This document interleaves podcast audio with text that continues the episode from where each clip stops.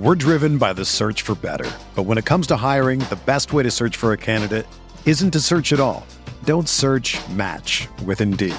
Indeed is your matching and hiring platform with over 350 million global monthly visitors, according to Indeed data, and a matching engine that helps you find quality candidates fast.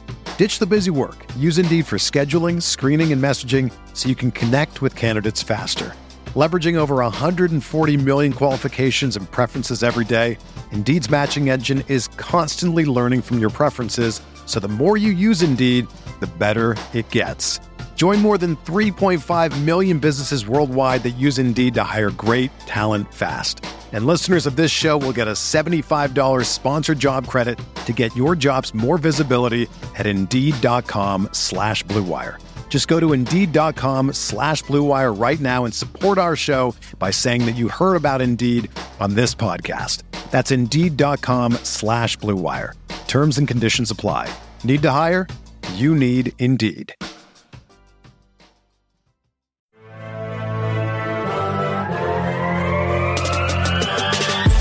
20 minutes a day, 365 days a year. This is the Pack a Day Podcast. What's up, Packer fans? Welcome back to the Pack a Day Podcast. I'm your host, Andy Herman. You can follow me on Twitter at Andy Herman NFL. Thanks so much for joining me today. Please make sure to subscribe if you have not already. But let's jump right into our main topic today, and that is a list of the Packers' mistakes so far this offseason. Now, I want to go over a couple caveats to this before we get started. A, as most of you know, I am a glass half full sort of person, and I am legitimately telling you, I actually really like what Green Bay has done this offseason, and I think they've really given themselves a very well rounded roster. I'm excited to see what the offense is going to do. I'm excited to see what the defense is going to do. I'm excited to see what Rich Bisaccia and the special teams can do with the abysmal special teams unit from a season ago and what improvements they can make there. I am legitimately, legitimately excited about this upcoming season. I think they did the best they possibly could have with the Davante Adams situation. There is a lot, and I mean a lot that I like about this offseason, and maybe at some point I will put together my 10 favorite things of this offseason. That's certainly within the realm of possibility as well. But there are some things that I think have been a couple stumbling points or mistakes up until this point. And that is my other key caveat here, and that it is what, May 29th, Memorial Day weekend, and the off season is not over yet. So maybe you could argue, hey Andy, why don't you do this, you know, in like end of July or like August when the off season's actually over? Okay, we certainly could have, but um, I actually saw sometimes, you know, like the inspiration for these episodes comes in a variety of different ways. I saw somebody post an article that said, yeah, I think Green Bay's three biggest mistakes this offseason or something like that. I didn't have a chance to read it, but it gave me the inspiration to be like, okay, what maybe mistakes has Green Bay made this offseason? So that was my inspiration for this uh, specific, you know, podcast and I figured I would go through and review what I thought have been some mistakes up until this point. And again, I just want to say one more time, it's not to say that they couldn't remedy all of these mistakes for the most part uh, still this offseason. So let's just jump in and go over and start with number one. And that's not addressing the depth in the secondary. And I've covered this at some length uh, in a recent video, but I do think that there is a overall lack of depth in the secondary. And I know that people have dragged me a little bit to say like hey Andy if your sixth defensive back is your concern you don't really have a concern and I understand that to some extent, except for the fact that you have five starters in the secondary in today's NFL. You are playing nickel as your starting defense, and you will play some six defensive backs. And yes, Keisean Nixon could be that sixth defensive back. Uh, that's certainly within the realm of possibility, but after those first five, which are a really good top five in Amos and Savage and Jaire and Stokes and Douglas, that is a really, really good top five. Maybe the best starting secondary in all of football, maybe the best five in football. It's, when it's within the realm of possibility, right?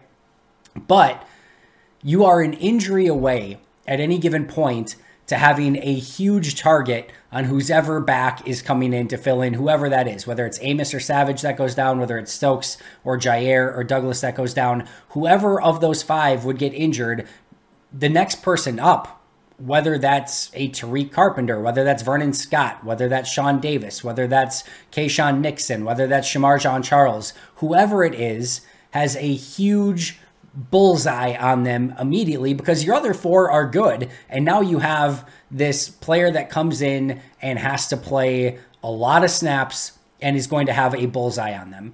And we don't know and I don't even think the Packers can arguably say that they know if any of their remaining depth on the secondary is up for that challenge. Now, Green Bay is a franchise that is chock full of defensive backs who have come out of nowhere and at least been serviceable at points, right? Whether it's Sam Shields, Tramon Williams, who were far more than serviceable, who came out of completely nowhere. You know, even to some extent, right? A Ladarius Gunter, who know you never want him starting in your NFC championship game, but for an undrafted free agent, certainly played a significant role uh, at times in that secondary, for better or worse at times. But like you know, they have found guys. Lenzy Pipkins pitched in a little bit here and there. Like they, Chandon Sullivan's another great example they have been able to find these undrafted diamonds in the rough. So who knows if there's another player, maybe a Kabion Ento is on the roster that they feel really good about. Maybe Rico Gafford making that change back from wide receiver to corner, they feel really good about.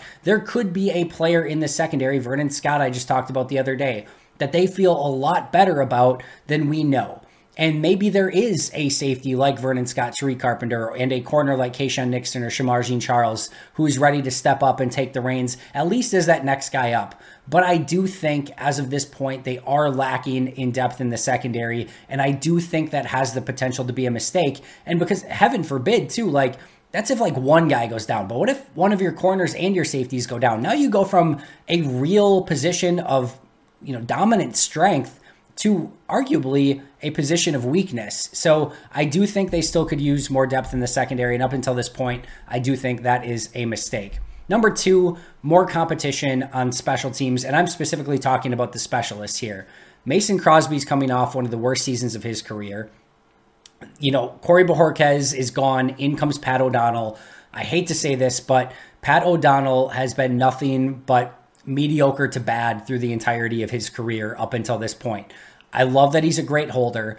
I love that he's kicked in poor conditions. I love that he's kicked in the NFC North and knows these stadiums. But outside of that, he just hasn't been a very good punter. And then at long snapper, you're still got, you know, you still have Steven Wirtel, and then you bring in Jack Coco, uh, who's an undrafted guy but I just would have liked to have seen a bit more competition at punter. Yeah, that's great. Bring in Pat O'Donnell, but then draft one of the, you know, almost what, three or four, I think it was four punters that were drafted, or bring in at least another layer of competition there.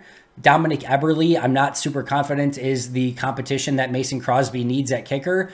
And again, Steven Wirtel and Jack Coco aren't exactly, I'm not even going to say they're good, bad, or indifferent because I have no freaking clue. I'm not even going to pretend that I know how they are from a long snapper standpoint, but I know that Steven Wirtel wasn't good a season ago, and I just would have liked to have seen a bit more competition. If you don't want to be a laughing stock on special teams, you need to have good specialists. It needs to start there and I'm just not confident that Green Bay has those. So that would have been a really nice place to start. We'll see what Coco and Wirtel and Eberle and O'Donnell can potentially bring to the table and if Crosby can bounce back. But I don't feel super confident about the specialists that Green Bay's brought in up until this point.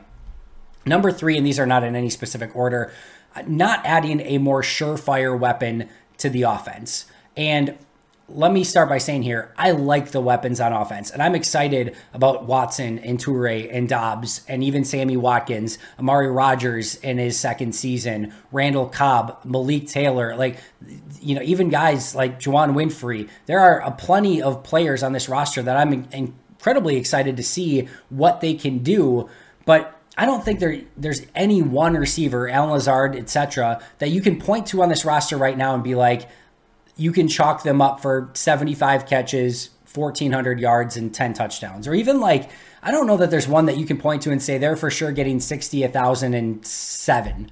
Like, I'm not sure there's that guy on this roster.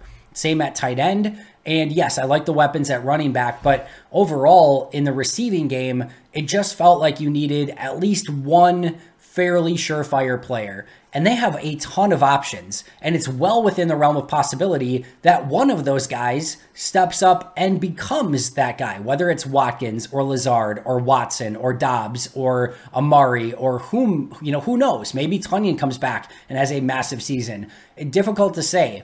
But you would have liked to have had somebody out of that Davante Adams trade or in a separate trade or in a separate separate transaction, free agent signing, etc., that you could point to and be like, all right, third and 13 game on the line, I feel fairly confident that X player can get open. I'm just not sure Green Bay has that player right now, and that could come playoff time end up being a mistake. Number four, failing to get a veteran swing tackle. This has been something that Brian Gutekunst has really prioritized over the last few seasons while Matt LaFleur has been here. Jared Veldheer, Rick Wagner, Dennis Kelly. In each of the last three seasons, he's gone out at some point, and some of those were in, like Veldheer was in season, if, if memory serves correct. Um, he's gone out and gotten a veteran swing tackle to be able to help this team should crap happen. And you could make an argument that, hey, like any veteran swing tackle that we're going to bring in at the price that we can afford, the odds that they're that much better than a Yosh Nijman as a swing tackle like you could argue either way, and with more practice reps, Nijman might end up even better. And I, I could buy that as an argument.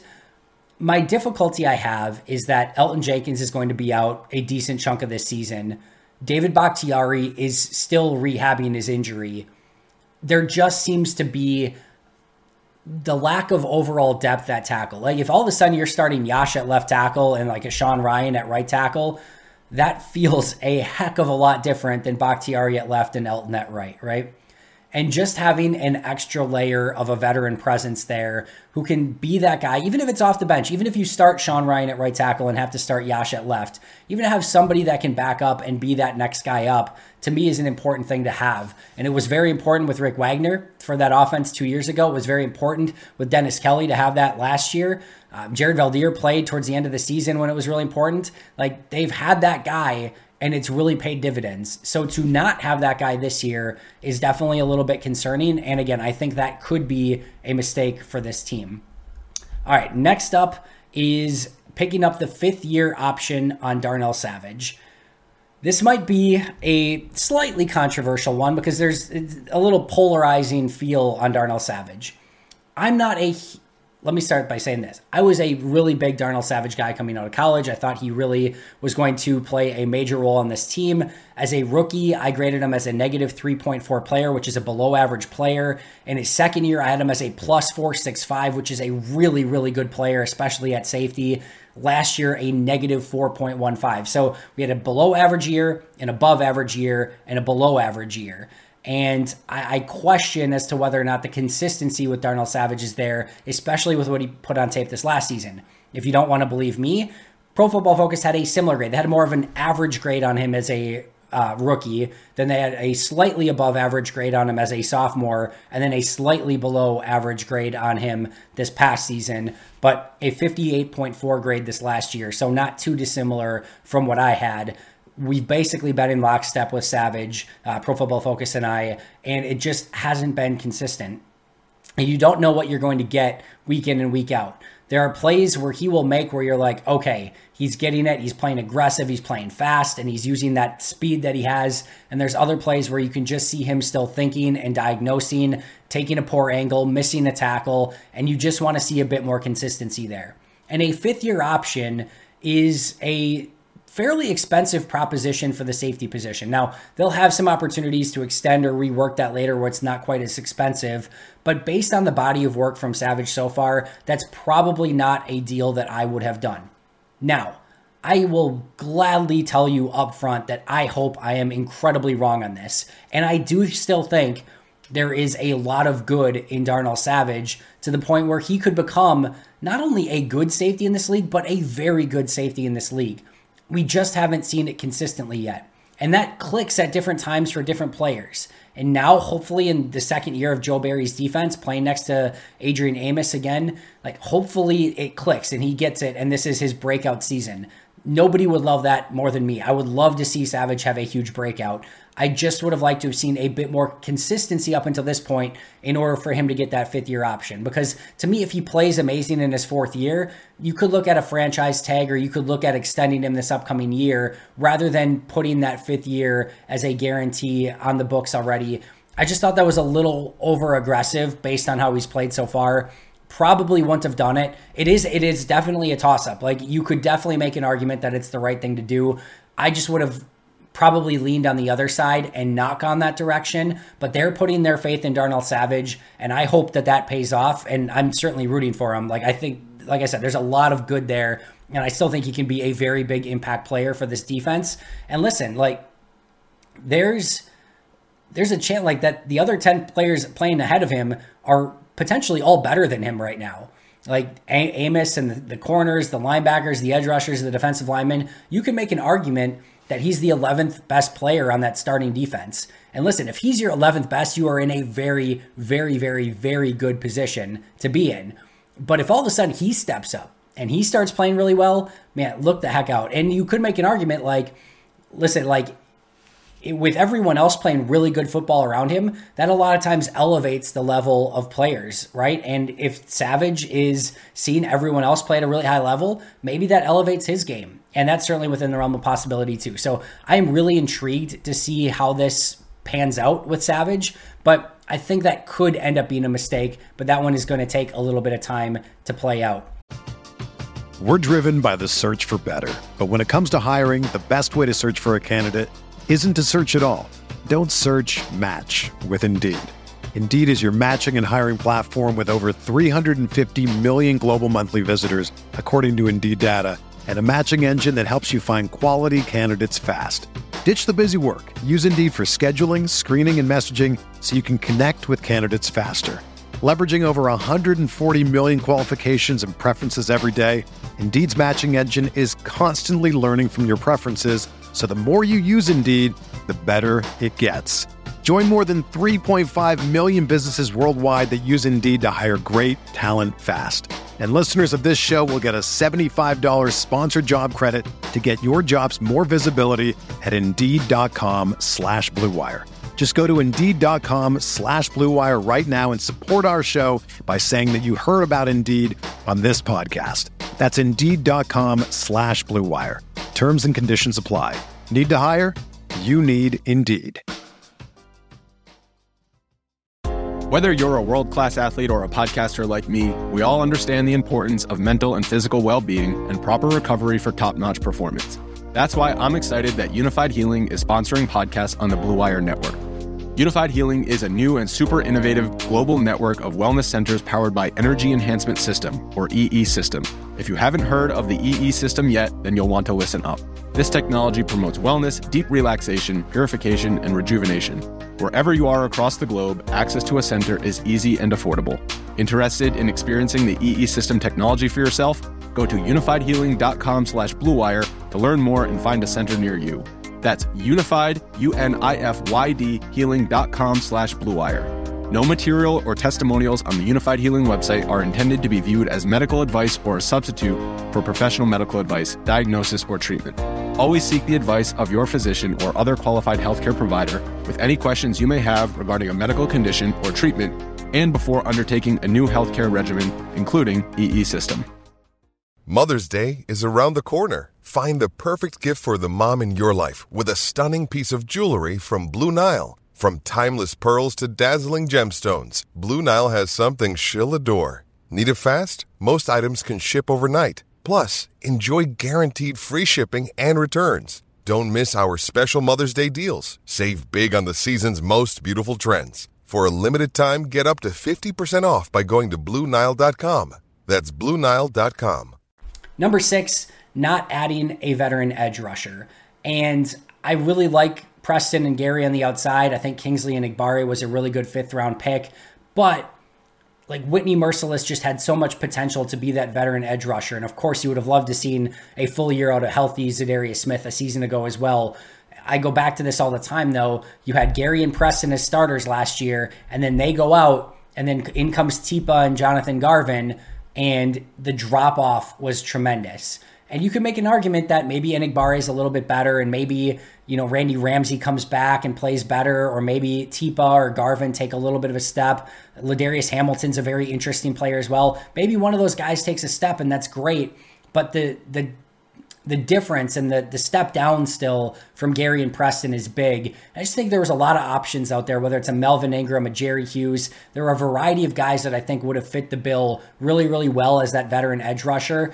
And I think they maybe made a mistake by not going in that direction. This is probably the point to point out as well that yes, I get it a million percent that, of course, I'm sure Brian Gutekunst would have loved to have, to have added another really nice secondary player and a really good punter and a legitimate number one wide receiver on offense and a veteran swing tackle and like uh, a veteran edge rusher, right? I'm sure he would have loved to have had unlimited funds to go out and get all of those players. And it's very clear and obvious that they don't have unlimited funds. They had to pick and choose what things were the most important to them and attack those and see what fell to them in the draft, etc. So I fully understand that Green Bay doesn't have unlimited funds here. There is a salary cap and they can't just go out and spend, but there were avenues to open up a little bit more money. And in this era where Green Bay is in the all in era to try to get another Super Bowl, I just think there were a couple things that they could have done, and there are things that they still can do. Once again, I want to be clear on that. The offseason isn't over, um, and I would like to see that. I'm not expecting them to address all of these, right? I don't think that's realistic, but a couple, and it's certainly like you're not going to get a number one wide receiver at this point or no, number one weapon that you can significantly count on, and that's okay. But I do think there's a couple pieces veteran swing tackle, veteran edge rusher, veteran corner slash safety. I think there's a couple things that on vet minimum, sort of, cl- or at least close to that sort of deals, that they can still add a layer of competition and maybe just a little bit more experience at some of those positions. Number seven is letting Mike Smith get to Minnesota. And this is a difficult one, right? Because they may have been doing Mike Smith a little bit of favor because remember, he came over to coach with Mike Pettine, who was his good friend, and then Mike Pettine gets fired or doesn't get retained, and Mike Smith is still here, his contract's up, and Mike Smith might have just said, Hey, I want to go coach with Mike Pettine again, or like, I'm not interested in resigning. Like, the, like at that level, right? This isn't like your defensive coordinator. Like, it's just a, you know, outside linebackers coach. So if he wants to go somewhere else, so be it. The reason I think this could ultimately end up being a little bit of a mistake is because he just seemed very integral in the development of Rashan Gary. And I would have loved to have seen Mike Smith really around for maybe at least like one or two more years to really just finalize that development of Rashan Gary rather than Gary now have to have a new outside linebackers coach kind of finish him as a product, right? and he's so close. He's so talented. He's so darn good already. I just would have liked to have seen maybe one to two more years with Mike Smith just to kind of see that through to completion. And it should be noted, it's not to say that maybe he learned everything he needed to from Mike Smith, and now he gets a couple of new tricks from the new outside linebackers coach. That's possible as well. But Rashan Gary's been on record of saying how important Mike Smith has been in his development. And it just felt like if they could have kept those two together for a couple more years, like Rashan really just had, I think, a little bit even better chance to reach his ceiling and just become that really dominant player that he's so close to becoming. So that could be a mistake. And then, of course, the fact that he goes to Minnesota uh, isn't great either. But again, Green Bay may have been doing him a little bit of a solid by letting him go and not try to retain and those sort of things. And there's two sides to that story as well. But it would have been great to see Mike Smith in Green Bay for a couple more seasons. And then, last but not least, uh, Brian Gutekunst and Matt LaFleur. We are not talking enough about extensions for either of them, both Goody and LaFleur.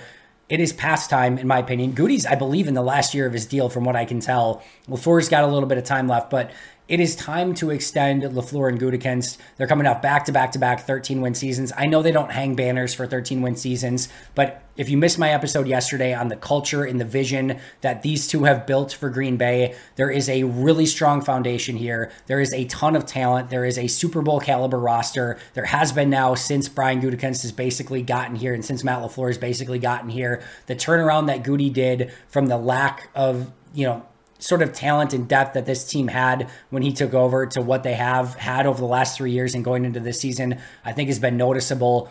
I think they're both doing a tremendous job, and it is time to get both of these extensions done because you don't want either of them going anywhere. And those extensions are important, and they're only probably going up in price by the day. So, not that either of them cost anything against the salary cap, and the Packers as an organization have plenty of money to pay both of them. So, whatever money they get doesn't really affect you as a fan. Uh, but they're both more than deserving, and you'd like to see those contracts locked in for the foreseeable future. That is going to do it for me today. Thank you so much for joining me. I always appreciate it. I'll be right back here tomorrow with an all new episode. But until next time, and as always, go Pack Go.